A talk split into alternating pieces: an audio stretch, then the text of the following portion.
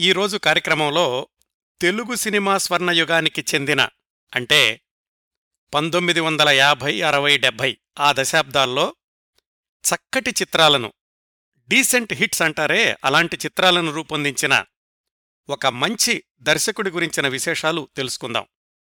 ఆ దశాబ్దాల్లో విజయవంతమైన చిత్రాలను రూపొందించినప్పటికీ ఆయన తోటి దర్శకులతో పోలిస్తే ఈయన పేరు కొంచెం తక్కువగానే వినిపిస్తుంది. ఆయన దర్శకత్వం వహించిన కొన్ని సినిమాలకు వచ్చినంత పేరు దర్శకుడిగా ఆయనకు రాలేదేమో అనిపిస్తుంది.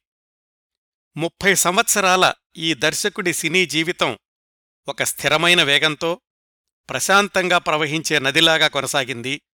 పెద్ద ఆటుపోట్లు ఎత్తుపల్లాలు పాఠాలు గుణపాఠాలు ఆకాశానికి చిల్లులు పడడం పాతాళంలోకి జారిపోవడం ఇలాంటి సంఘటనలు కానీ అలాంటి సినిమాలు కానీ ఈ దర్శకత్వ జీవితంలో లేవు.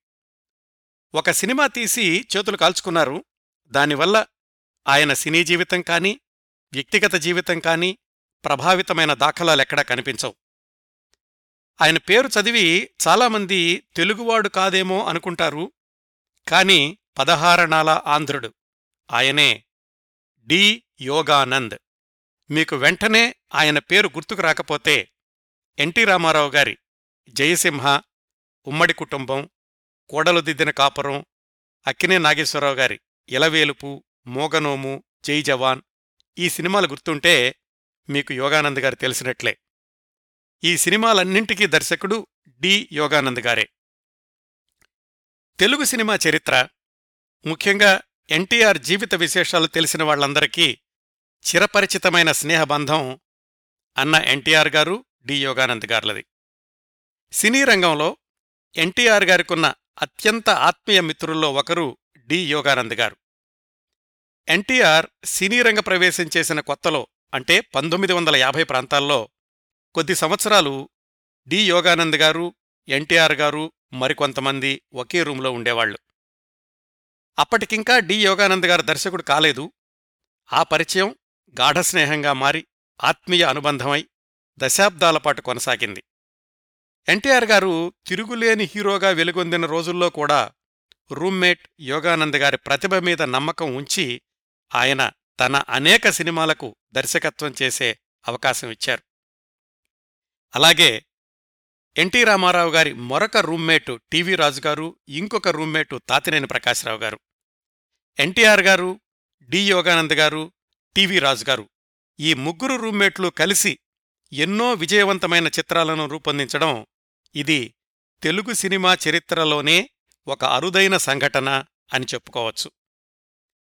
ఎన్టీఆర్ గారిచ్చినటువంటి అవకాశాలను సద్వినియోగం చేసుకుంటూ యోగానంద్ గారు ఆయనకు ఎన్నో విజయవంతమైన చిత్రాలను అందించారు. ఈ కోణంలో చూస్తే డి. యోగానంద్ గారి దర్శకత్వ జీవితంలో ఎన్నో మరపురాని ఘట్టాలు దర్శకుడిగా ఆయనకు ఎన్నో ప్రత్యేకతలు కనిపిస్తాయి. వాటిల్లో కొన్నింటి గురించి తెలుసుకుందాం. ఎన్టీఆర్ గారు తన నట జీవితంలో తొంభై మూడు మంది దర్శకులతో పనిచేశారండి. వాళ్ళలో అత్యధిక చిత్రాలకు రామారావు గారిని దర్శకత్వం చేసిన దర్శకుడెవరో ఊహించగలరా? ఆ దర్శకుడు ఎన్టీఆర్ గారే. అంటే ఆయన చిత్రాల్లో అధిక చిత్రాలు పదిహేడు సినిమాలు స్వీయ దర్శకత్వంలో రూపొందినవే. రెండో స్థానం. అంటే ఎన్టీఆర్ గారి పదహారు సినిమాలకు దర్శకత్వం చేసింది ఒక తమిళ సినిమాతో కలుపుకొని. ఇప్పుడు మనం మాట్లాడుకుంటున్న డి. యోగానంద్ గారే. ఆ రోజుల్లో యోగానంద్ గారిని ఎన్టీఆర్ ఆస్థాన దర్శకుడు అని కూడా అంటూ ఉండేవాళ్ళు యోగానంద్ గారితో పాటుగా ఎన్టీఆర్ గారి పదహారు సినిమాలకు దర్శకత్వం చేసిన ప్రత్యేకత మరొక దర్శకుడు సిఎస్ రావు గారికి కూడా ఉంది. ఆయన గురించి మరో కార్యక్రమంలో మాట్లాడుకుందాం. ఎన్టీఆర్ ఏఎన్ఆర్ ఇద్దరి సొంత బ్యానర్లలోనూ దర్శకుడిగా పనిచేసిన అరుదైన అవకాశం ఇద్దరికే దక్కింది. ఒకరు కెవి రెడ్డి గారైతే మరొకరు డి. యోగానంద్ గారు. ఏఎన్ఆర్ గారు భాగస్వామిగా ఉన్న అన్నపూర్ణ వారి జై జవాన్కి దర్శకత్వం చేసింది యోగానంద్ గారే. యోగానంద్ గారు తన ముప్పై సంవత్సరాల సినీ జీవితంలో నలభై నలభై ఐదు సినిమాలకు దర్శకత్వం వహిస్తే అందులో పదహారు ఎన్టీ రామారావు గారితో ఐదు అక్కినే నాగేశ్వరరావు గారితో అది కూడా ఒక డబ్బింగ్ సినిమా కలుపుకొని రూపొందించారు. డజను పైగా తమిళ సినిమాలకు దర్శకత్వం చేశారు. ఆ దశాబ్దాల్లో తెలుగు తమిళ చిత్రరంగాల్లో అగ్రస్థాయి హీరోలైన ఎన్టీఆర్ ఏఎన్ఆర్ శివాజీ గణేశన్ ఎంజీఆర్ నలుగురితోనూ కూడా విజయవంతమైన చిత్రాలను రూపొందించిన ప్రత్యేకత డి యోగానంద్ గారిది. ఎన్టీఆర్ సొంత బ్యానర్ స్థాపించి నిర్మించిన మొదటి రెండు సినిమాలు ఇద్దరు రూమ్మేట్లు దర్శకులుగా. పిచ్చి పుల్లయ్య తోడు దొంగలు. అవి ఆర్థికంగా నష్టాలు తెచ్చిపెడితే మొట్టమొదటిసారిగా ఎన్ఏటి బ్యానర్లో సూపర్ హిట్ చిత్రాన్ని రూపొందించింది డి యోగానంద్ గారే. అదే పంతొమ్మిది వందల యాభై ఐదులో విడుదలైన జయసింహ. తెలుగులో డి యోగానంద్ గారు దర్శకత్వం చేసిన మొదటి చిత్రం పంతొమ్మిది వందల యాభై మూడులో విడుదలైన అమ్మ లక్కలు. దానిలో హీరో ఎన్టీఆర్. అయితే తెలుగులో ఆయన చిట్ట చివరిసారిగా దర్శకత్వం చేసిన చిత్రం పంతొమ్మిది వందల ఎనభై మూడులో విడుదలైన సింహం నవ్వింది. డి. యోగానంద్ గారు తమిళంలో రూపొందించిన తొలి చిత్రం పంతొమ్మిది వందల యాభై మూడులోనే విడుదలైన మరుమగళ్ ఈ అమ్మలక్కలుకి తమిళ వర్షన్. దాని హీరో ఎన్టీఆర్ అయితే ఆయన చిట్ట చివరిసారిగా దర్శకత్వం చేసిన తమిళ చిత్రం చరిత్ర నాయగన్ హీరో శివాజీ గణేశన్ కానీ అది ఎన్టీఆర్ గారి చండశాసనుడికి రీమేక్. అంతగా డి. యోగానంద్ గారి వెండితెర జీవితం ఎన్టీఆర్ గారి నట జీవితంతో అల్లుకుపోయింది. వహీదా రెహమాన్ మొట్టమొదటిసారిగా సినిమాకు ఎగ్రిమెంట్ చేసింది కెమెరా ముందు నిలబడింది యోగానంద్ గారు దర్శకత్వం చేసిన జయసింహ. ఎల్వి ప్రసాద్ గారు దర్శకుడిగా శరవేగంతో ఎదుగుతున్న రోజుల్లో నిర్మాతగా మారి సినిమా తీసినప్పుడు దానికి దర్శకుడిగా ఎంపిక చేసుకుంది తన శిష్యుడు యోగానంద్ గారినే. అది పంతొమ్మిది వందల యాభై ఆరులో విడుదలై అత్యంత ఘన విజయం సాధించిన ఇలవేలుపు అక్కినే నాగేశ్వరరావు గారి హీరో. ఇలవేలుపు చిత్రం విడుదలైన పంతొమ్మిది వందల యాభై ఆరు సంవత్సరానికి డి. యోగానంద్ గారి సినీ జీవితంలో ఒక ప్రత్యేకత ఉందండి.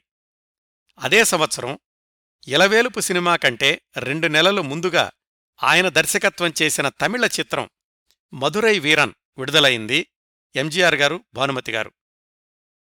ఇటు తెలుగులో ఇలవేలుపు అటు తమిళంలో మధురై వీరన్ రెండు కూడా సూపర్ హిట్ చిత్రాలే. ఈ విధంగా ఆయన చిత్రదర్శకుడిగా మారిన మూడవ సంవత్సరంలోనే తెలుగులోనూ తమిళంలోనూ కూడా సూపర్ హిట్ చిత్రాలను ఒకే సంవత్సరంలో ఇచ్చిన ప్రత్యేకత ఆయన దక్కించుకున్నారు. ఎన్టీఆర్ గారు తన మొత్తం సినీ నట జీవితంలో ఒకే ఒక్క సినిమాలో ఆయన పాత్ర సినీ కథానాయకుడు.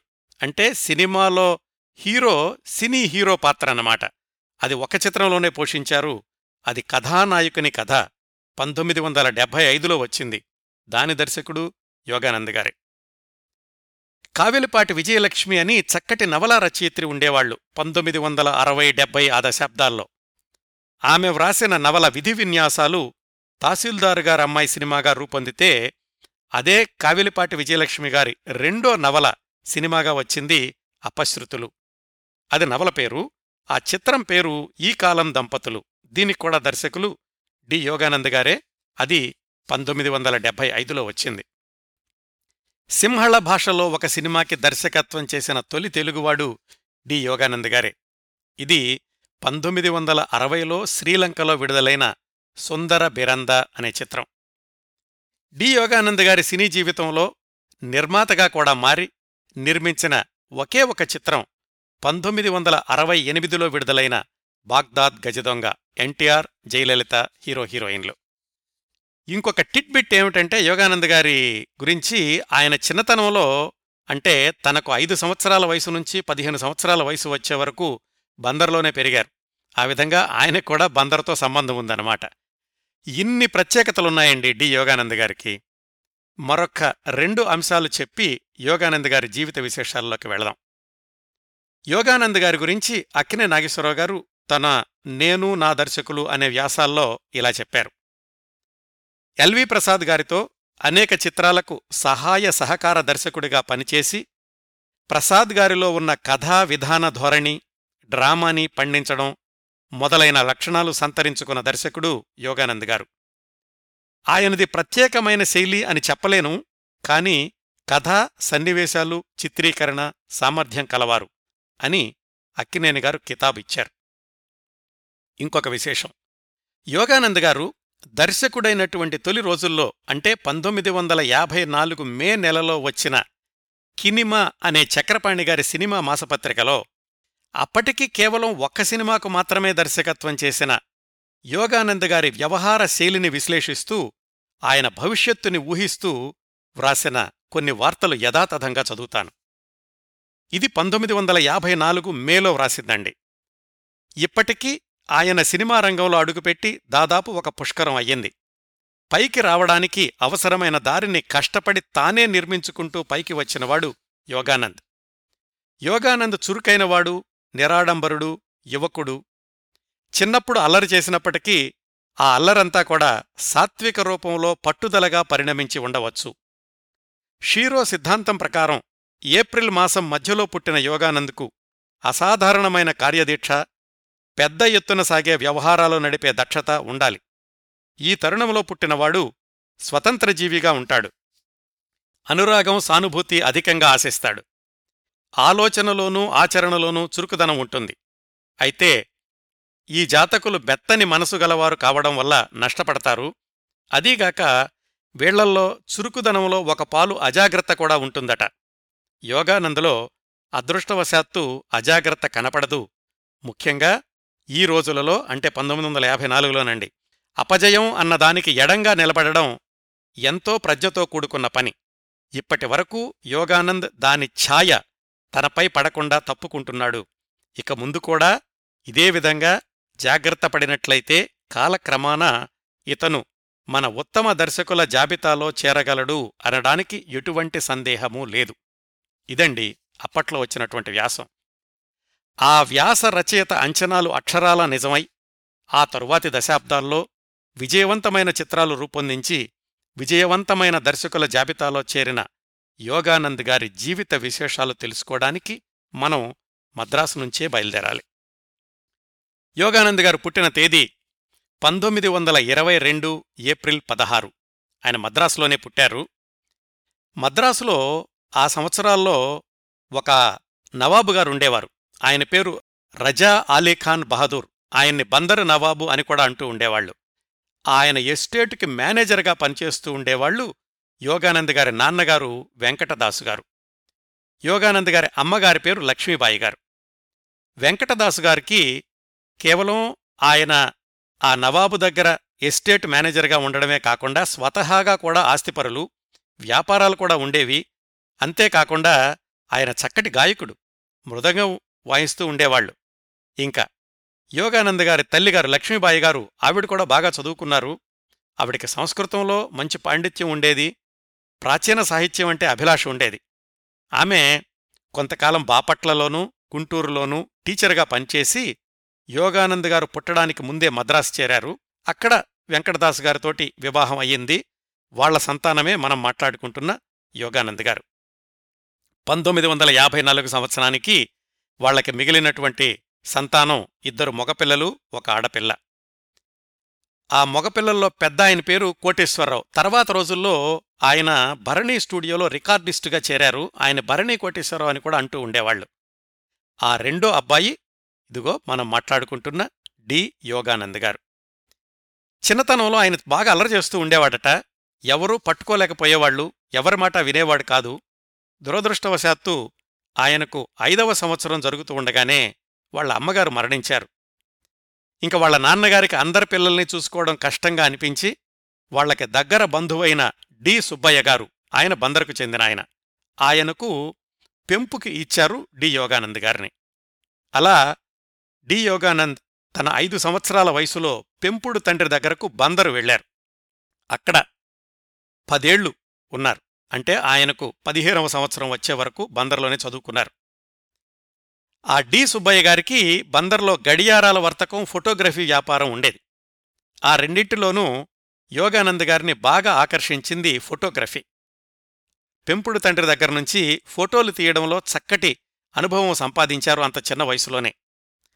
దాంతోపాటుగా స్కూల్లో ఆయన స్టూడెంట్గా ఉన్నప్పుడే పిల్లల దగ్గరకు చేర్చి ప్రహ్లాద ఇలాంటి నాటకాలన్నీ వేస్తూ ఉండేవాళ్ళు దాంట్లో ఆయన నరసింహమూర్తి లాంటి బేభత్సరస ప్రధానమైన పాత్రలు కూడా ధరిస్తూ ఉండేవాళ్ళు ఎందుకంటే మరి అంత చురుకుగా అల్లరి చేస్తూ ఉండేవాళ్ళు కదా అందువల్ల అయి ఉండాలి అలా నాటకాలు వేసే రోజుల్లో ఆ తర్వాత రోజుల్లో ప్రముఖ నటులైన తుంగల చలపతిరావు ఎడవలి నాగేశ్వరరావు ఇలాంటి వాళ్ళతో పరిచయాలు కూడా ఉండేది. అట్లా ఆయన ఎస్ఎస్ఎల్సి వరకు చదువుకున్నారు బందర్లోనూ. అది అయిపోయాక వాళ్ళ పెంపుడు తండ్రి సుబ్బయ్య గారు ఆయన్ని రేడియాలజీలో ట్రైనింగ్ కోసమని బెంగుళూరు పంపించారు. అక్కడ రెండు సంవత్సరాల ట్రైనింగ్ అయ్యాక మళ్ళా బందర్ కంటే కూడా తన సొంత తండ్రి దగ్గరికి మద్రాసు చేరుకున్నారు. అప్పటికి కాస్త లోకమంతా తెలిసిద్ది చిన్నప్పట్లో ఉన్నటువంటి అల్లరి అలాంటిదేమీ లేదు. అందుకని మళ్ళీ కన్నతండ్రి దగ్గరికి చేరుకున్నారు పంతొమ్మిది వందల ముప్పై తొమ్మిదిలో. రాగానే వాళ్ళ నాన్నగారు చెప్పారు ఉద్యోగం చేయాల్సిన అవసరం ఏమీ లేదు. శుభ్రంగా మన వ్యాపారాలన్నీ ఉన్నాయి కదా ఇవి చూసుకో అని. అందుకని ఉద్యోగాల వైపు వెళ్ళలేదు ఆయన. కానీ ఆయన పెంపుడు తండ్రి దగ్గర నేర్చుకున్నటువంటి ఫోటోగ్రఫీ ఆయన వెంటాడుతూనే ఉంది. ఆ పంతొమ్మిది వందల ముప్పై తొమ్మిది నలభై ప్రాంతాల్లోనే జెమినీ స్టూడియో ప్రారంభిస్తూ వాళ్ళు స్టిల్ కెమెరామ్యాన్ కావాలి అని పేపర్లో వేయడమో ఎవరితో కబురు పంపించడం ఏదో జరిగింది. దాంట్లో చేరదామనుకున్నారు డి. యోగానంద్ గారు. కాని వాళ్ళ నాన్నగారు చెప్పారు ఇప్పుడు నువ్వు అక్కడికెళ్ళి ఎవరి దగ్గర ఉద్యోగం చేయాల్సినంత అవసరం ఏముంది? మన వ్యాపారాలున్నాయి మన ఆస్తులున్నాయి ఇవే చూసుకో అని చెప్పి ఆయన నిరుత్సాహపరిచారు. పద్దెనిమిదేళ్ళ వయసు నాన్నగారికి ఎదురు చెప్పలేరు. అందుకని చెప్పి ఆ జెమినీ స్టూడియోలో చేరడానికి వచ్చినటువంటి అవకాశాన్ని వదులుకున్నారు. ఆయన తండ్రిగారి వ్యాపారాలనే కొనసాగిస్తూ ఉన్నారు. అదే రోజుల్లో క్విట్ ఇండియా ఉద్యమం మొదలైంది. మరి సహజంగానే యువకుడు ఉడుకు రక్తం గలవాడు ఆ క్విట్ ఇండియా ఉద్యమంలో పాల్గొనక తప్పలేదు. ఆ క్విట్ ఇండియా ఉద్యమంలో పాల్గొన్నప్పుడు ఆయనకి రాజాజీ గారు టంగుటూరి ప్రకాశం గారు బులుసు సాంబమూర్తి గారు ఇలాంటి వాళ్ళందరితో కూడా పరిచయం ఏర్పడింది. ఈయన చిన్నవాడే వాళ్ళు చాలా పెద్దవాళ్ళు వాళ్ళు పెద్దవాళ్ళైనప్పటికీ కూడా ఇలాంటి యువకుల్ని ప్రోత్సహిస్తూ ఉండేవాళ్ళు అందుకని వాళ్ళకు కూడా దగ్గరయ్యాడు అంత చిన్న వయసులోనే. అంతేకాకుండా ఆయన భగత్ సింగ్ ఆత్మకథ చదివి ఔపోసన పట్టారు. అందుకని ఆ రోజుల్లో మద్రాసులో బీచ్ స్టేషన్కి తాంబరం స్టేషన్కి మధ్యలో నడిచేటటువంటి ఎలక్ట్రిక్ రైళ్ళు వాటి వైర్లు కత్తిరించడం ఇలాంటి ఉద్యమాల్లో కూడా పాల్గొన్నాడు ఆయన. అది కొంతకాలం నడిచింది. ఈలోగా వాళ్ళ నాన్నగారు చనిపోయారు. ఇంకప్పుడు ఆయన ఈ రాజకీయాల్లో కొనసాగడం కంటే కూడా తనకిష్టమైనటువంటి ఫోటోగ్రఫీలు కొనసాగిద్దామనుకుని ఈ సినిమాల్లో ఎవరి దగ్గరైనా అసిస్టెంట్ కెమెరామ్యాన్గా చేరడానికి వీలవుతుందా అని ప్రయత్నించారు. ఆ ప్రయత్నాలు ఫలించి న్యూటోన్ స్టూడియో అది జితిన్ బెనర్జీ అని అయింది. ఆయన దగ్గర అసిస్టెంట్ కెమెరామ్యాన్గా చేరాడు. అసిస్టెంట్ కెమెరామ్యాన్ పేరుకే గానీ అది అప్రెంటిస్ లాంటిది అంటే జీతమేమి ఇచ్చేవాళ్ళు కాదు. జితిన్ బెనర్జీ గారితో పాటుగా పురుషోత్తం అని రెహమాన్ అని వాళ్ళ దగ్గర ఆయన అసిస్టెంట్ కెమెరామ్యాన్గా కొంతకాలం పనిచేశాడు. పంతొమ్మిది వందల నలభై మూడు చివర్లో గోడవలి రామబ్రహ్మం గారు మాయాలోకం అనే సినిమా తీస్తూ ఆయన దగ్గరున్నటువంటి ఎడిటర్ మాణిక్యం అనే ఆయనకి ఒక అసిస్టెంట్ కావాల్సొచ్చింది.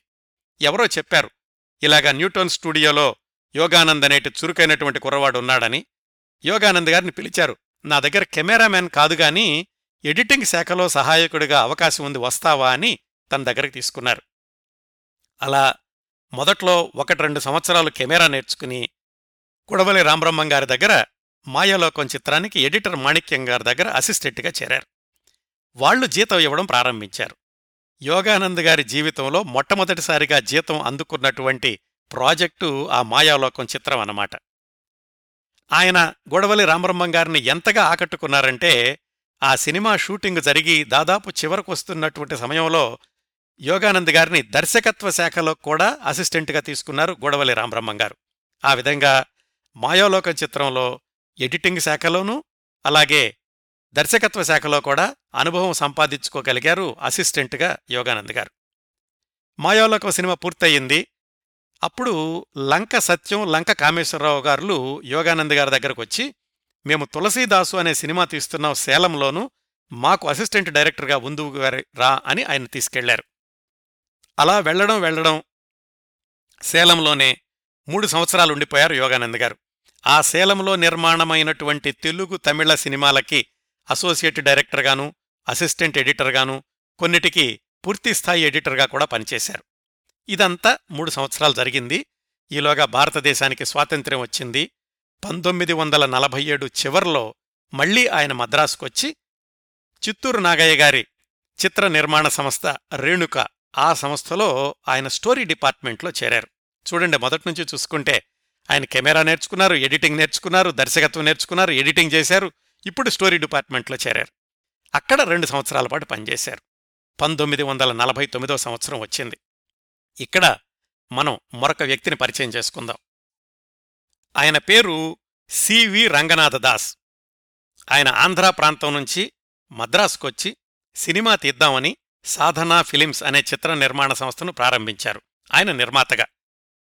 ఆచార్య ఆత్రేయ గారితో ఒక కథ రాయించుకున్నారు. దాని పేరు సంసారం. దానికి దర్శకుడిగా ఏం చేశారంటే ముదిగొండ లింగమూర్తి అనే సీనియర్ నటుణ్ణి నిర్ణయించుకున్నారు. ఈ ముదిగొండ లింగమూర్తి గారు ఎవరంటే బిఎన్ రెడ్డి గారికి చాలా ఆత్మీయమైనటువంటి మిత్రుడిగా ఉండేవాడు. నటుడిగా కొనసాగుతూ కూడా దాదాపుగా బిఎన్ రెడ్డి గారికి కుడి భుజం అంటూ ఉండేవాళ్ళు ఆ రోజుల్లో. సలహాదారుగాను అలాగే ప్రొడక్షన్ విషయాల్లో సహాయం చేయడం ఇలాంటివన్నీ చేస్తూ ఉండేవాళ్ళు. ఆయనను దర్శకుడిగా తీసుకున్నారు ఈ సివి రంగనాథదాస్ గారు తాను తీయబోయే సంసారం అనే సినిమాకి ఇదంతా పంతొమ్మిది వందల నలభై తొమ్మిదిలో. ఆయనకు సహాయకుడు కావాల్సి వచ్చి ఈ నాగయ్య గారి దగ్గర పనిచేస్తున్నటువంటి డి యోగానంద్ గారిని పిలిచారు. నాగయ్య గారికి చెప్పారు ఇలా మీ దగ్గర ఉన్న కుర్రవాణ్ణి తీసుకుంటామండి మా సినిమాకి సహకార దర్శకుడు కావాలి అని ఆ విధంగా యోగానంద్ గారిని సంసారం చిత్రానికి సహకార దర్శకుడిగా తీసుకున్నారు దర్శకుడేమో ముదిగొండ లింగమూర్తి గారు. అయితే తర్వాత ఏమైంది? ఆ సినిమా షూటింగ్ ప్రారంభమైనటువంటి కొద్ది రోజులకో ఇంకా ప్రారంభం కాకముందో ప్రొడ్యూసర్ సివి రంగనాథదాస్ గారికి దర్శకుడైనటువంటి ముదిగొండ లింగమూర్తి గారికి ఏవో భేదాభిప్రాయాలు వచ్చాయి. దాంతోటి ముదిగొండ లింగమూర్తి గారు ఆ ప్రాజెక్ట్ నుంచి తప్పుకున్నారు. అప్పుడు సివి రంగనాథదాస్ గారు ఏం చేశారంటే అప్పట్లోనే దర్శకుడిగా శరవేగంతో ఎదుగుతున్నటువంటి ఎల్వి ప్రసాద్ గారి దగ్గరికి వెళ్ళారు మీరు దర్శకత్వం చేసి పెట్టాలి అన్నారు. సరే ఎల్వి ప్రసాద్ గారు వచ్చి ఆ కథ నచ్చలేదని చెప్పి మళ్ళీ కథ రాయించుకున్నారు సదాశివబ్రహ్మం గారితోటి. మరి ముదిగొండ లింగమూర్తి గారు తీసుకొచ్చినటువంటి యోగానంద్ గారి పరిస్థితి ఏమిటి? అంతకు ముందే ఎల్వి ప్రసాద్ గారితోటి పరిచయం ఉంది యోగానంద్ గారికి. అందుకని ముదిగొండ లింగమూర్తి గారు వెళ్ళిపోయినప్పటికీ ఎల్వి ప్రసాద్ గారు యోగానంద్ గారిని తన దగ్గర అసిస్టెంట్గా కొనసాగమన్నారు. తరువాత యోగానంద్ గారి జీవితంలో అనేక మలుపులకు కారణమయ్యింది ఎల్వి ప్రసాద్ గారి దగ్గర ఆయన అసోసియేట్గా చేరడం. అలా సంసారం సినిమా షూటింగ్ ప్రారంభమైంది. ఆ సినిమా తర్వాత చాలా ఇబ్బందుల్లో పడి మధ్యలో డబ్బులు లేక ఆ సినిమాలో హీరోయిన్గా నటిస్తున్నటువంటి లక్ష్మీరాజ్యం గారు మళ్ళీ నిర్మాతగా మారడం మొత్తానికి ఎలాగైతే ఆ సినిమా పూర్తయి పంతొమ్మిది వందల యాభై డిసెంబర్ ఇరవై తొమ్మిదిన విడుదలయ్యింది. ఇక్కడ ఒక్క నిమిషం కథలో మరొక వ్యక్తిని పరిచయం చేసుకుందాం. ఆయనే అసలైన హీరో ఎన్టీ రామారావు గారు. ఎన్టీ రామారావు గారు సినిమాల్లోకి చేరడానికి వచ్చిన కొత్తలో మద్రాసు టీ నగర్ విజయరాఘవాచారి రోడ్లో రిపబ్లిక్ గార్డెన్స్ అనేటటువంటి ఇంట్లో ఒక గదిలో అద్దెకుండేవాళ్ళు ఇల్లు అంటే అది పెద్ద బిల్డింగులాగా ఉండేదట. ప్రస్తుతం అక్కడ ఆంధ్ర క్లబ్ ఉంది. ఆ పంతొమ్మిది వందల నలభై తొమ్మిది ప్రాంతంలో ఆ రిపబ్లిక్ గార్డెన్స్ ఎలా ఉండేదంటే కింద ఒక ఆరు గదులు పైన ఒక ఆరు గదులు మొత్తం పన్నెండు గదులు ఉండేవి ఒక్కో గదిలో ఒకళ్ళో ఇద్దరో వాళ్ళ స్తోమతను బట్టి అద్దెకుంటూ ఉండేవాళ్ళు. ఎక్కువ మంది ఈ సినిమాల్లో ప్రయత్నం చేసేవాళ్ళే ఎన్టీ రామారావు గారు ఉన్నటువంటి రూములో ఆయనతో పాటుగా మరికొంతమంది కూడా ఉన్నారు. వాళ్ళల్లో ఒకరు డి. యోగానంద్ గారు మరొకరు తాతినేని ప్రకాశ్రావు గారు ఇంకొకరు టీవీ రాజు గారు. అంటే యోగానంద్ గారు దర్శకత్వ శాఖలో సహాయకుడిగా పనిచేసినటువంటి సంసారం సినిమాలో ఎన్టీ రామారావు గారు ఒక హీరో. అంటే ఇద్దరు రూమ్మేట్స్లో ఒకళ్ళు హీరో అయితే గనక ఒకళ్ళు సహకార దర్శకుడిగా పనిచేశారనమాట ఈ సంసారం చిత్రానికి. ఆ సంసారం చిత్రం విడుదలయ్యింది అత్యద్భుతమైనటువంటి విజయం సాధించింది. ఎంత విజయం అంటే ఆ సినిమా యొక్క నిర్మాత సినిమా తీసేటప్పుడు డబ్బుల కోసం ఎంత ఇబ్బంది పడ్డారో సినిమా పూర్తయ్యాక వచ్చిన ఆదాయాన్ని ఇన్కమ్ ట్యాక్స్ వాళ్ళ బారి నుంచి రక్షించుకోవడానికి అంత కష్టాలు పడ్డారట. అంత ఘన విజయం సాధించింది. ఆ సినిమాలో పనిచేసిన వాళ్ళందరికీ కూడా అద్భుతమైన పేరు తెచ్చిపెట్టింది. అయితే యోగానంద్ గారు తెర వెనుక ఉన్నటువంటి సాంకేతిక నిపుణుడు కాబట్టి ఆయనకి బహిరంగంగా ప్రచారంలో ఆయనకు పేరు రాకపోయినప్పటికీ అద్భుతమైనటువంటి అనుభవాన్ని సంపాదించుకున్నారు ఎల్వి ప్రసాద్ గారి నాయకత్వంలో. ఈ సంసారం చిత్రంలో డి యోగానంద్ గారి యొక్క చొరవ ఆయన చురుకుదనం ఆయనలో ఉన్న ప్రతిభ ఇవన్నీ గమనించిన ఎల్వి ప్రసాద్ గారు నువ్వింకెక్కడికి వెళ్ళొద్దబ్బాయి నా దగ్గర అసిస్టెంట్గా కొనసాగు అని చెప్పి ఆ తరువాత ఎల్వి ప్రసాద్ గారు దర్శకత్వం చేసిన అంజలి పిక్చర్స్ వాళ్ళ పరదేశీ అలాగే అప్పుడే కొత్తగా స్థాపించిన ప్రసాద్ ఆర్ట్ పిక్చర్స్ వాళ్ళ పెంపుడు కొడుకు ఈ సినిమాలకు కూడా యోగానంద్ గారిని తన దగ్గర సహాయకుడిగా తీసుకున్నారు. ఇదంతా పంతొమ్మిది వందల యాభై నుంచి పంతొమ్మిది వందల యాభై రెండు ఒక రెండు సంవత్సరాలు గడిచింది అనుకోవచ్చు. పంతొమ్మిది వందల యాభై రెండు మధ్యలో ఇంకా డి యోగానంద్ గారికి దర్శకుడయ్యేటటువంటి సుముహూర్తం సమీపించింది. ఆ సుముహూర్తానికి కారణం ఎస్ఎం లక్ష్మణ చెట్టియార్ అనే తమిళుడు ఈ ఎస్ఎం లక్ష్మణ చెట్టియార్ ఎవరంటే తమిళనాడులోని చెట్టినాడు ప్రాంతం నుంచి మద్రాసుకొచ్చారు. కాంట్రాక్ట్ నాటకాలు వేయిస్తూ ఉండేవాళ్ళు దాంతోపాటుగా ఆయనకి కార్లు అమ్మేటటువంటి వ్యాపారం కూడా ఉండేది. దానిలో ఆయన విభిన్నమైనటువంటి ప్రచారం చేస్తూ ఉండేవాడట. ఎలాగంటే ఆ రోజుల్లో కార్ల అమ్మకానికి సంబంధించినటువంటి కరపత్రాలు ఇలాంటివన్నీ కూడా ఇంగ్లీష్లో ఉండేవి. బ్రిటిష్ రాజ్యం కదా చాలా వరకు ఇంగ్లీష్లోనే వ్యవహారాలు జరుగుతూ ఉండేవి. అలాంటి రోజుల్లో ఈ లక్ష్మణ చెట్టిహారన్నాయన ఆయన తమిళంలో కార్ల గురించి కరపత్రాలు వేసి అక్కడ ధనవంతులకి వాళ్ళకి అమ్ముతూ ఉండేవాడట. వాళ్ళందరూ కూడా మన భాషలో ఉన్న కరపత్రాలు అని ఆయన దగ్గరికి కార్లు కొనడానికి ఎక్కువగా వెళుతూ ఉండేవాళ్ళట. అంత తెలివిగలవాడు ఆ లక్ష్మణ చెట్టియారన్న ఆయన ఆయన ఈ కాంట్రాక్ట్ నాటకాలు వేయించేటప్పుడు అప్పటి నాటకాల హీరో ఎంకే త్యాగరాజ భాగవతార్ ఈయన గురించి కూడా గత కార్యక్రమంలో మాట్లాడుకున్నాం ఆయనతోటి పరిచయం ఏర్పడింది. ఆ ఎంకే త్యాగరాజ భాగవతార్ ప్రదర్శిస్తున్నటువంటి పావలక్కోడి అనే రంగస్థల నాటకాన్ని సినిమాగా తీద్దామనుకున్నప్పుడు ఆ ఎంకే త్యాగరాజ భాగవతారు గారు తనే తీద్దామనుకున్నాడు. అప్పుడు ఈ లక్ష్మణ చెట్టియారు వెళ్ళి మీరొక్కళ్ళే ఆ సినిమా తీయడం ఎందుకు? నష్టం వస్తే గనక చాలా కష్టమవుతుంది మీకు. మన ఇద్దరం కలిపి తీద్దాము అని ఈ లక్ష్మణ చెట్టియార్ ముందడుగు వేసి ఆయన ఒక చిత్ర నిర్మాణ సంస్థను స్థాపించి ఎంకే త్యాగరాజ భాగవతార్ గారితోటి పావలక్కోడి అనే సినిమా తీశాడు. అది సూపర్ డూపర్ హిట్ అయ్యింది. అక్కడ్నుంచి సినిమా నిర్మాణాన్ని కొనసాగిస్తూ వచ్చాడు ఈ ఎస్ఎం లక్ష్మణ చెట్టియార్. కన్నాంబ గారిని తమిళ చిత్రరంగానికి పరిచయం చేసింది కూడా ఈ లక్ష్మణ చెట్టియారే. అయితే ఇంతసేపు లక్ష్మణ చెట్టియార్ అంటున్నాను కానీ ఆయన సినీ రంగంలో ఆయనకున్నటువంటి పేరు లేనా చెట్టియార్. లక్ష్మణ చెట్టియార్ అని ఎవరు పిలిచేవాళ్ళు కాదు. రికార్డుల్లో ఎక్కడ చూసినా కానీ లేనా చెట్టియార్ అనే ఉంటుంది. ఈ లేనా చెట్టియార్ గారు మొట్టమొదట్లో తీసిన రెండు మూడు సినిమాలను మినహాయించి తర్వాత ఆయన కృష్ణా పిక్చర్స్ అనేటటువంటి ఒక చిత్ర నిర్మాణ సంస్థను స్థాపించి ఒక పదిహేను సంవత్సరాల పాటు ఆయన తెలుగులోనూ తమిళంలోనూ కూడా చిత్రాలను నిర్మిస్తూ వచ్చారు. ఆ లీనా చెట్టియార్ గారు పంతొమ్మిది వందల యాభై రెండు ప్రాంతాల్లో. ఎల్వి ప్రసాద్ గారి దగ్గరకొచ్చి మా కృష్ణా పిక్చర్స్ తరఫున ఒక సినిమా తీద్దాం అనుకుంటున్నామండి. ఆ సినిమాకి మీరు దర్శకత్వం చేసి పెట్టాలి అని అడిగారు. ఎల్వి ప్రసాద్ గారు అప్పటికి రెండు మూడు సినిమాలతో బిజీగా ఉన్నారు. అందుకని ఆయన ఈ లేనా చెట్టియార్ గారికి ఏం చెప్పారంటే మీరు ఒక పని చేయండి నా దగ్గర చాలా చురుకైన కుర్రవాడున్నాడు నేను హామీ ఇస్తాను అతను ప్రతిభకు అతనిని దర్శకుడిగా పెట్టుకోండి నేను సూపర్విజన్ చేసి పెడతాను అన్నారు. ఆ కుర్రవాడెవరో కాదు యోగానంద్ గారే. ఆ విధంగా యోగానంద్ గారికి ఈ కృష్ణా పిక్చర్స్ వాళ్ళు నిర్మించదలుచుకున్న చిత్రానికి సొంతంగా దర్శకత్వం చేసే అవకాశం వచ్చింది. పర్యవేక్షణ ఎల్వి ప్రసాద్ గారు అని ఉంటుంది. ఆ సినిమానే అమ్మలక్కలు తెలుగులో. అదే తమిళంలో మరుమగళ్.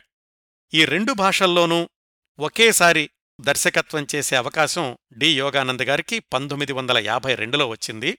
ఆ చిత్రంలో హీరో మళ్ళీ ఆయన రూమ్మేటు ఎన్టీ రామారావు గారే. పద్మిని హీరోయిన్. ఆ సినిమా విజయవంతంగా పూర్తయింది. ఎందుకంటే అప్పటికే యోగానంద్ గారికి పది సంవత్సరాలుగా చిత్ర నిర్మాణంలో అనుభవం ఉంది. చిత్ర నిర్మాణంలోని వివిధ విభాగాల్లోనూ ఆయన సహాయకుడిగా పనిచేశారు. ఎడిటింగు కెమెరా కథ దర్శకత్వం అన్నింట్లో కూడా ఆయనకి అనుభవం ఉంది కాబట్టి మొట్టమొదటిసారిగా దర్శకత్వం వహించడం ఆయనకేమి కష్టం అనిపించలేదు. ఆ అమ్మలక్కలు సినిమా తెలుగులో మరుమగళ్ తమిళంలో ఒకే రోజు పంతొమ్మిది వందల యాభై మూడు మార్చి పన్నెండున విడుదలయ్యాయి. అది తెలుగులో అత్యద్భుతమైన విజయం సాధించింది తమిళంలో కూడా విజయం సాధించింది. అప్పట్లో రాసిన విశ్లేషకుల ప్రకారం తమిళం కంటే కూడా తెలుగులో అత్యధిక విజయం సాధించడానికి కారణం అందులో రేలంగి గారి హాస్యము రేలంగి గారి మీద చిత్రీకరించబడిన పాట అని చెప్తూ ఉంటారు. ఈ అమ్మలక్కల సినిమాకున్న మరొక ప్రత్యేకత ఏమిటంటే అతి పిన్న వయసులోనే మరణించిన అద్భుతమైన సంగీత దర్శకుడు సిఆర్ సుబ్రహ్మణ్ గారు. ఆయన చివరి రోజుల్లో పాక్షికంగా సంగీత దర్శకత్వం చేసిన సినిమాల్లో అమ్మలక్కలు కూడా ఒకటి. ఆయన తర్వాత ఆయన శిష్యులు విశ్వనాథన్ రామ్మూర్తి గారు ఈ సినిమాకు మిగిలిన సంగీత దర్శకత్వ బాధ్యతల్ని పూర్తి చేశారు. ఆ విధంగా యోగానంద్ గారు మొట్టమొదటిసారిగా దర్శకత్వం చేసిన చిత్రం విజయవంతం అవడమే కాకుండా దాన్లో హీరో ఆయన ఒకప్పటి రూమ్మేట్ ఎన్టీ రామారావు గారు ఆ అనుబంధం ముప్పై సంవత్సరాలు కొనసాగడం స్నేహబంధంలో ఉన్నటువంటి మాధుర్యానికి చక్కటి ఉదాహరణ. ఈ అమ్మలక్కలు విజయవంతం అయ్యాక వెంటనే ఆయనకు దర్శకత్వం చేసే అవకాశం వచ్చినటువంటి సినిమా మళ్ళీ తన రూమ్మేట్ ఎన్టీ రామారావు గారి ద్వారానే. అది ఎలా జరిగిందో తెలుసుకోవడానికి ఒకసారి మళ్ళీ ఎన్టీ రామారావు గారి దగ్గరికి వెళ్ళాలి మనం. ఎన్టీ రామారావు గారు సినిమాల్లో ప్రవేశించినటువంటి కొద్ది సంవత్సరాలకే అంటే పంతొమ్మిది వందల యాభై మూడులోనే నేషనల్ ఆర్ట్స్ బ్యానర్ అనేటటువంటి చిత్ర నిర్మాణ సంస్థను ప్రారంభించి దోనేపూడి కృష్ణమూర్తి అనే ఆయన్ని భాగస్వామిగా తీసుకుని పిచ్చి పుల్లయ్య అనే సినిమా నిర్మించారు. దానికి దర్శకుడు మళ్ళా ఆయన ఇంకొక రూమ్మేట్ తాతినేని ప్రకాశ్రావు గారు. ఆ సినిమాని విమర్శకులందరూ ప్రశంసించారు కానీ ఆర్థికంగా విజయం సాధించలేదు. నేషనల్ ఆర్ట్స్ అనేటటువంటి బ్యానర్ మరి సెంటిమెంట్గా అనుకున్నారో ఏమో ఎందుకంటే ఎన్టీ రామారావు గారి సినిమాల్లోకి రాకముందు నాటకాలు ప్రదర్శించినప్పుడు ఆయన బ్యానర్ పేరు నేషనల్ ఆర్ట్ థియేటర్స్. మొట్టమొదటి సినిమానేమో నేషనల్ ఆర్ట్స్ అని తీశారు. అందుకని ఈసారి నేషనల్ ఆర్ట్ థియేటర్స్ అనే పేరు మార్చి ఆ బ్యానర్ మీద మళ్ళీ ఆయన రెండో సినిమాకి శ్రీకారం చుట్టారు. ఆ సినిమా పేరు తోడు దొంగలు. దానికి దర్శకుడిగా మళ్ళా ఎన్టీ రామారావు గారి మరొక రూమ్మేట్ మన యోగానంద్ గారిని ఎన్నుకున్నారు. ఆ తోడు దొంగల చిత్రం రెండు లక్షలు ఖర్చు పెట్టారు ఆ రోజుల్లో చాలా తక్కువ సమయంలో నెల రోజుల్లోపనే షూటింగ్ పూర్తి చేశారు. ఆ సినిమాకి మరొక ప్రత్యేకత ఏమిటంటే ఆ తర్వాత రోజుల్లో ఎన్టీ రామారావు గారి చాలా సినిమాలకు మాటలు రాసిన జూనియర్ సముద్రాల గారు మాటల రచయితగా ప్రవేశించింది కూడా ఈ తోడు దొంగలు చిత్రం ద్వారానే. ఇంకా చెప్పుకోవాలంటే ఈ తోడు దొంగలు చిత్రానికి సంగీత దర్శకత్వం వహించింది టీవీ రాజు. అంటే ఎన్టీ రామారావు గారు హీరో యోగానంద్ గారు దర్శకుడు టీవీ రాజు గారు సంగీత దర్శకుడు ముగ్గురు కూడా ఒకప్పటి రూమ్మేట్లు అనమాట ఆ సినిమా పంతొమ్మిది వందల యాభై నాలుగు ఏప్రిల్ పదిహేనున విడుదలయ్యింది. విమర్శకులందరూ కూడా మెచ్చుకున్నారు చాలా బావుందన్నారు కానీ ఆర్థికంగా అది కూడా పరాజయం పాలైంది. ఎంతగా అంటే రెండు లక్షలు ఖర్చు పెడితే పద్నాలుగు వేలు నష్టం వచ్చింది. ప్రజాదరణైతే పొందలేదు కానీ కేంద్ర ప్రభుత్వం ఇచ్చే ఉత్తమ చిత్రాల బహుమతుల జాబితాలో పంతొమ్మిది వందల యాభై ఐదులో ఈ తోడు దొంగల చిత్రానికి ప్రశంసాపత్రం లభించింది. కానీ వెనక్కి తిరిగి చూసుకుంటే ఎన్టీ రామారావు గారు తన రెండు సొంత చిత్రాలను ఒకటి తాతినేని ప్రకాశరావు గారు రెండోది యోగానంద్ గారు రెండిటిలోనూ నష్టాలొచ్చినాయి. అప్పుడు తనతో కలిసి పనిచేస్తున్నటువంటి అట్లూరి పుండరేకాక్షయ్య గారిని కూర్చోబెట్టి మనం ఇలాంటి సినిమాలు తీస్తూ వెళితే గనక మన కారులు అమ్మేసేసుకుని మళ్ళా సైకిళ్ళ మీద తిరగాల్సి ఉంటుంది. ఇలా కాదు మనం పంధా మార్చాలి. ఇప్పుడు సినిమాల యొక్క శైలిని గమనించినట్లయితే పాతాళ భైరవి చెండీరాణి రేచుక్క ఈ సినిమాలన్నీ బాగా ఆడుతున్నాయి. మనం కూడా ఒకసారి అటు జానపదాల వైపు వెళదాము అని వాళ్ళు ప్రారంభించినటువంటి ఎన్ఐటి వాళ్ళ మూడో సినిమా జయసింహ. మళ్ళా దానికి దర్శకుడిగా యోగానంద్ గారే. ఎందుకంటే తోడు దొంగల చిత్రం పరాజయం పాలైనప్పటికీ దానిలో దర్శకుడి యొక్క పాత్ర లేదు అని ఆయనకి తెలుసు. దర్శకుడిగా యోగానంద్ గారికి ఎప్పుడూ మంచి పేరు వస్తూనే ఉంది. మొదటి సినిమాకి రెండో సినిమాకి కూడాను. అందుకని జయసింహకు మళ్ళా యోగానంద్ గారినే దర్శకుడిగా ఎంపిక చేసుకున్నారు. దీనిలో ప్రత్యేకత చెప్పుకున్నాం కదా వహీదా రెహమాన్ గారు మొట్టమొదటిసారిగా కాంట్రాక్ట్ సైన్ చేసి కెమెరా ముందు నుంచున్నది ఈ జయసింహ చిత్రంలోనే. కాకపోతే ఈ సినిమా విడుదలయ్యేలోగానే రోజులు మారాయి విడుదలయ్యింది. అందుకని కొంతమంది వహీదా రెహమాన్ గారి మొదటి చిత్రం రోజులు మారాయి అంటారు. అదే రోజుల్లో ఆమె విఠలాచార్య గారి కన్యాదానం అనే సినిమాలో ఒక చిన్న డాన్స్ చేశారు. కొన్ని చోట్ల కన్యాదానం మొట్టమొదటి చిత్రం కూడా అంటారు. కానీ రికార్డుల ప్రకారం చెప్పుకోవాలంటే యోగానంద్ గారు దర్శకత్వం వహించిన ఎన్టీ రామారావు గారు నిర్మించిన మూడవ చిత్రం జయసింహ.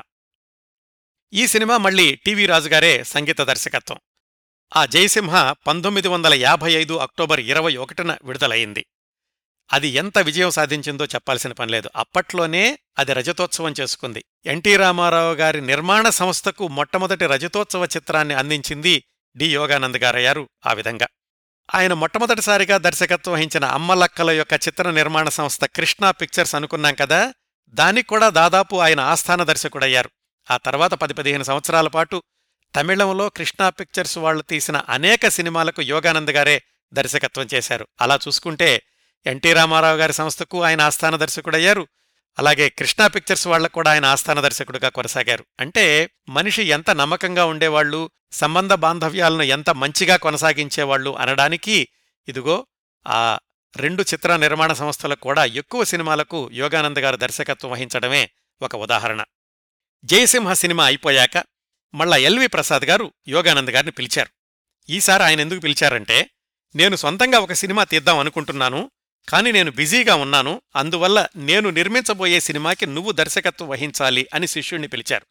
చాలా ఆశ్చర్యంగా ఉంటుంది కదా? శిష్యుడి మీద ఎంత నమ్మకం లేకపోతే మళ్ళీ ఎల్వి ప్రసాద్ గారు తన సొంత సినిమాకి యోగానంద్ గారిని పిలుస్తారు? ఆ సొంత సినిమా నేపథ్యం ఏమిటంటే ఎల్వి ప్రసాద్ గారు పంతొమ్మిది వందల యాభై ఐదు ప్రాంతాల్లో సొంతంగా సినిమా తీద్దామనుకున్నారు వాళ్ళ అబ్బాయి ఆనంద్ నిర్మాతగా లక్ష్మీ ప్రొడక్షన్స్ అనే చిత్ర నిర్మాణ సంస్థను కూడా ప్రారంభించారు. దాని తరఫున కొడుకులు కోడళ్ళు అనే సినిమా తీస్తాము అని పేపర్లో ప్రకటన కూడా ఇచ్చారు దర్శకుడు ఎల్వి ప్రసాద్ గారే. కానీ ఏవో కారణాంతరాల వల్ల ఆ సినిమా ముందుకు కొనసాగలేదు. అప్పుడు ఎల్వి ప్రసాద్ గారు తమిళంలో ఉన్నటువంటి ఎదిర్ పారాదదు అనే సినిమాని ఆయన కొనుక్కుని దాన్ని తెలుగులో తీద్దామనుకున్నారు. అదే కథను తీసుకోవడానికి కూడా ఒక కారణం ఉంది. అంతకు కొద్ది సంవత్సరాల ముందు ఎల్వి ప్రసాద్ గారు అనారోగ్యంతో ఉండడంతో కొన్ని నెలల పాటు భీమవరంలోని ప్రకృతి ఆశ్రమంలో ఉన్నారు. అక్కడ ఉన్నప్పుడు ఆయన ఒక కథ అనుకున్నారట. ప్రకృతి ఆశ్రమం చుట్టూతా తిరిగేది సేవాభావం త్యాగాలు ఇలాంటి వాటితో ఒక కథ రాసుకుంటే బావుంటుంది అని. సరిగ్గా ఆయన అనుకున్నటువంటి ఆలోచనలకు దగ్గరగా ఉన్న కథ ఈ ఎదిర్ పారాదదు అనే తమిళ చిత్రం. అప్పుడు ఆ సినిమాని తెలుగులో తీద్దామనుకుని మళ్ళా తెలుగులో దాన్ని తిరగరాయించి దానికి దర్శకుడిగా యోగానంద్ గారిని పిలిచారు. ఆ సినిమానే ఇలవేలుపు. దానిలో కథానాయకుడు అక్కినే నాగేశ్వరరావు గారు. ఇది కత్తిమీద సాములాంటి సాము లాంటి చిత్రం. ఎందుకంటే యాంటై హీరో అన్నమాట. హీరో చచ్చిపోయాడనుకుంటారు. హీరోయిన్ హీరో తండ్రిని వివాహం చేసుకుని ఆ ఇంట్లోకి వస్తుంది. ఆ రోజుల్లో వచ్చిన కుటుంబ గాథా చిత్రాలతో పోల్చుకుంటే చాలా విప్లవాత్మకమైనటువంటి కథ అనుకోవచ్చు. ఆ సినిమాని అత్యద్భుతంగా కథను నడిపించి సరళంగా సూటిగా ప్రేక్షకులకు ఎక్కడా కూడా వెగటు పుట్టించకుండా అంజలిదేవి అక్కినే నాగేశ్వరరావు హీరో హీరోయిన్లు కానీ తల్లి కొడుకులు ఎలా అవుతారు అనేటటువంటి భావాన్ని కలిగించకుండా ఆ ఇలవేలుపు చిత్రాన్ని అత్యద్భుతంగా తీర్చిదిద్దారు యోగానంద గారు. తన గురువు తన మీద పెట్టినటువంటి నమ్మకాన్ని నిలబెట్టుకుంటూ ఆ ఇలవేలుపు చిత్రం పంతొమ్మిది వందల యాభై ఆరు జూన్ ఇరవై ఒకటిన విడుదలైంది. అత్యంత ఘన విజయం సాధించింది. అనేక సెంటర్లలో అది శతదినోత్సవం జరుపుకోవడమే కాకుండా కాకినాడలోని మెజెస్టిక్ థియేటర్లో ఇరవై రెండు వారాల పాటు ఆడింది. అప్పటి వరకు చూసుకుంటే యోగానంద్ గారు దర్శకత్వం వహించిన మొట్టమొదటి సినిమా అమ్మలక్కలు మరుమగళ్ సక్సెస్ అయినవి. రెండో సినిమా తోడు దొంగలు సరిగ్గా ఆడకపోయినా జయసింహ అత్యద్భుతంగా ఆడింది. ఇదిగో నాలుగో సినిమా మళ్ళా ఇలవేలుపు బ్రహ్మాండంగా ఆడింది. ఈ మధ్యలో ఆయన మళ్ళా కృష్ణా పిక్చర్స్ వాళ్ళకి విజయ గౌరి అనే తెలుగు సినిమాని తీశారు. అదే తమిళంలో కావేరి. అట్లా కృష్ణా పిక్చర్స్ వాళ్ళకి ఒకవైపు నిర్మిస్తూనే ఉన్నారు. తెలుగులో ఎల్వి ప్రసాద్ గారికి మిగతా వాళ్ళకి కూడా సినిమాలు నిర్మిస్తూ ఆయన సినీ జీవితం ముందుకు కొనసాగింది. ఈ ఇలవేలుపు నిర్మాణమవుతున్నటువంటి సమయంలోనే మళ్ళీ కృష్ణా పిక్చర్స్ వాళ్ళే తమిళంలో మధురై వీరన్ అనే చిత్రాన్ని ప్రారంభించారు. అది ఎంజీఆర్ గారికి రాబిన్ హుడ్ హీరో ఇమేజ్నిచ్చినటువంటి చిత్రం. ఆ సినిమా ఇలవేలుపు చిత్రం కంటే రెండు నెలల ముందు విడుదలై అత్యంత ఘన విజయం సాధించింది. ఇప్పటికూడా ఎంజీఆర్ గారి నట జీవితాన్ని సమీక్షించేవాళ్ళు ఈ మధురై వీరన్ చిత్రాన్ని పేర్కొనకుండా ఉండలేరు. అదే అదే సంవత్సరం తెలుగులో సాహసవీరుడు అనే పేరుతోటి డబ్బింగ్ అయింది.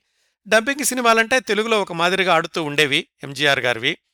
అట్లా చూసుకుంటే మొట్టమొదటి నాలుగు సంవత్సరాల్లోనే యోగానంద్ గారు ఎన్టీఆర్ గారిని అక్కినేని గారిని అలాగే ఎంజీఆర్ గారిని దర్శకత్వం చేశారన్నమాట. ఇంకక్కడి నుంచి కూడా ఆయన సినీ దర్శకత్వ జీవితం పెద్దగా వెనక్కి తిరిగి చూసుకునే అవసరం లేకుండా ముందుకు కొనసాగింది.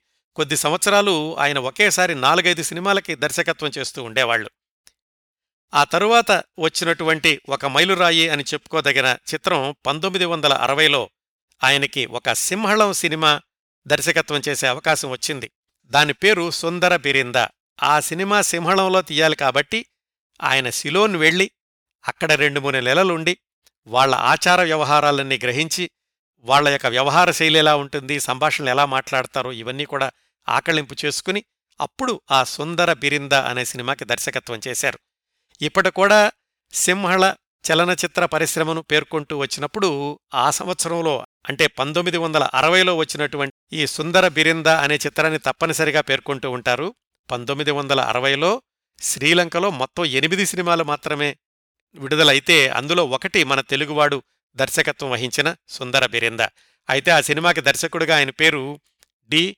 యోగానందన్ అని ఉంటుంది. వాళ్ళు తమలో కలిపేసుకున్నారనమాట యోగానందన్ అని. అది ఒక మైలురాయి యోగానంద్ గారి దర్శకత్వ జీవితంలో. ఆ తరువాత ఆయన తమిళంలో దర్శకత్వం వహించిన చిత్రాలు దాదాపు ప్రతిదీ కూడా తెలుగులోకి డబ్బింగ్ అవుతూ వచ్చినాయి. వీర సామ్రాజ్యం అని పంతొమ్మిది వందల అరవై ఒకటిలో అలాగే రాణి సంయుక్త అని పంతొమ్మిది వందల అరవై మూడులో కన్న కూతురు అని పంతొమ్మిది వందల అరవైలో దీంట్లో అక్కినే నాగేశ్వరరావు గారు హీరో తమిళంలో అది తెలుగులోకి డబ్బింగ్ చేశారు.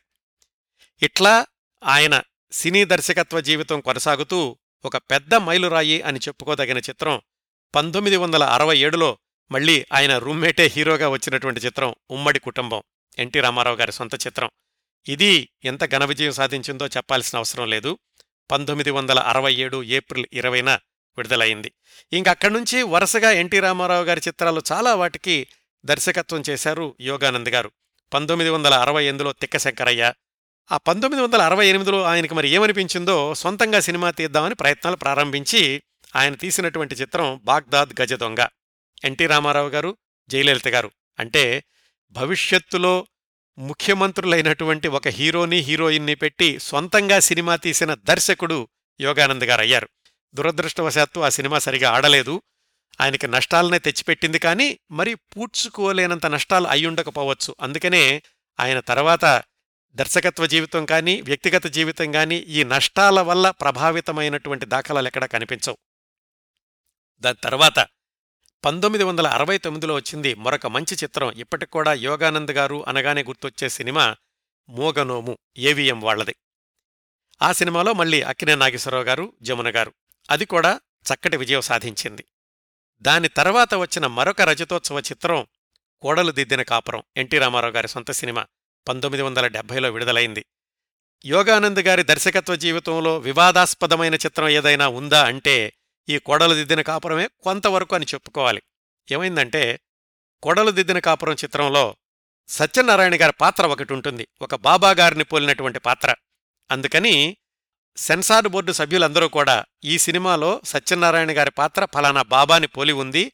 ఆయన అవమానం చేస్తూ ఆయన హేళన చేస్తూ ఈ పాత్ర ఉంది కాబట్టి దీనికి సెన్సార్ సర్టిఫికెట్ ఇవ్వద్దు అని సెన్సార్ మెంబర్లందరూ కూడా ఏకగ్రీవంగా సంతకం పెట్టి సెన్సార్ కమిటీ చైర్మన్కి ఇచ్చారు. ఆ కమిటీ చైర్మన్ గారు నిర్మాత అయినటువంటి ఎన్టీ రామారావు గారు ఆయన తమ్ముణ్ణి ఇద్దరిని పిలిచారు.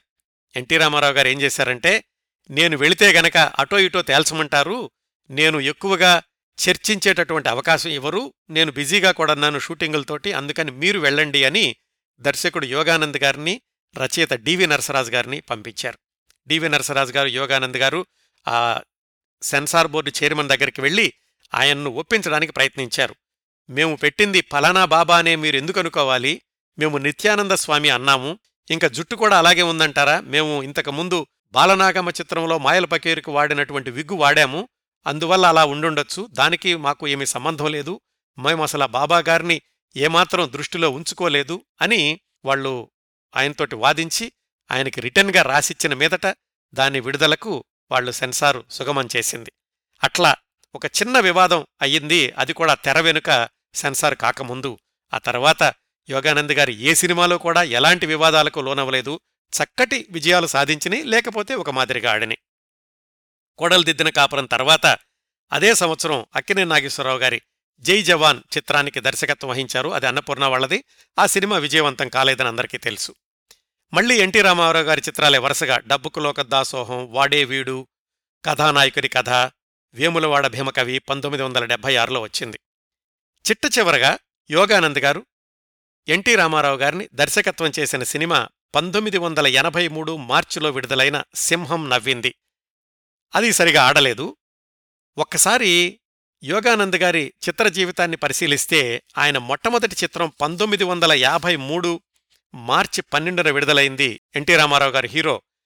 తెలుగులో చిట్ట చివరి చిత్రం పంతొమ్మిది వందల ఎనభై మూడు మార్చి మూడున విడుదలైంది ఎన్టీ రామారావు గారి హీరో. అంటే కరెక్ట్గా ముప్పై సంవత్సరాలు ఆయన దర్శకత్వ జీవితం కొనసాగిందన్నమాట.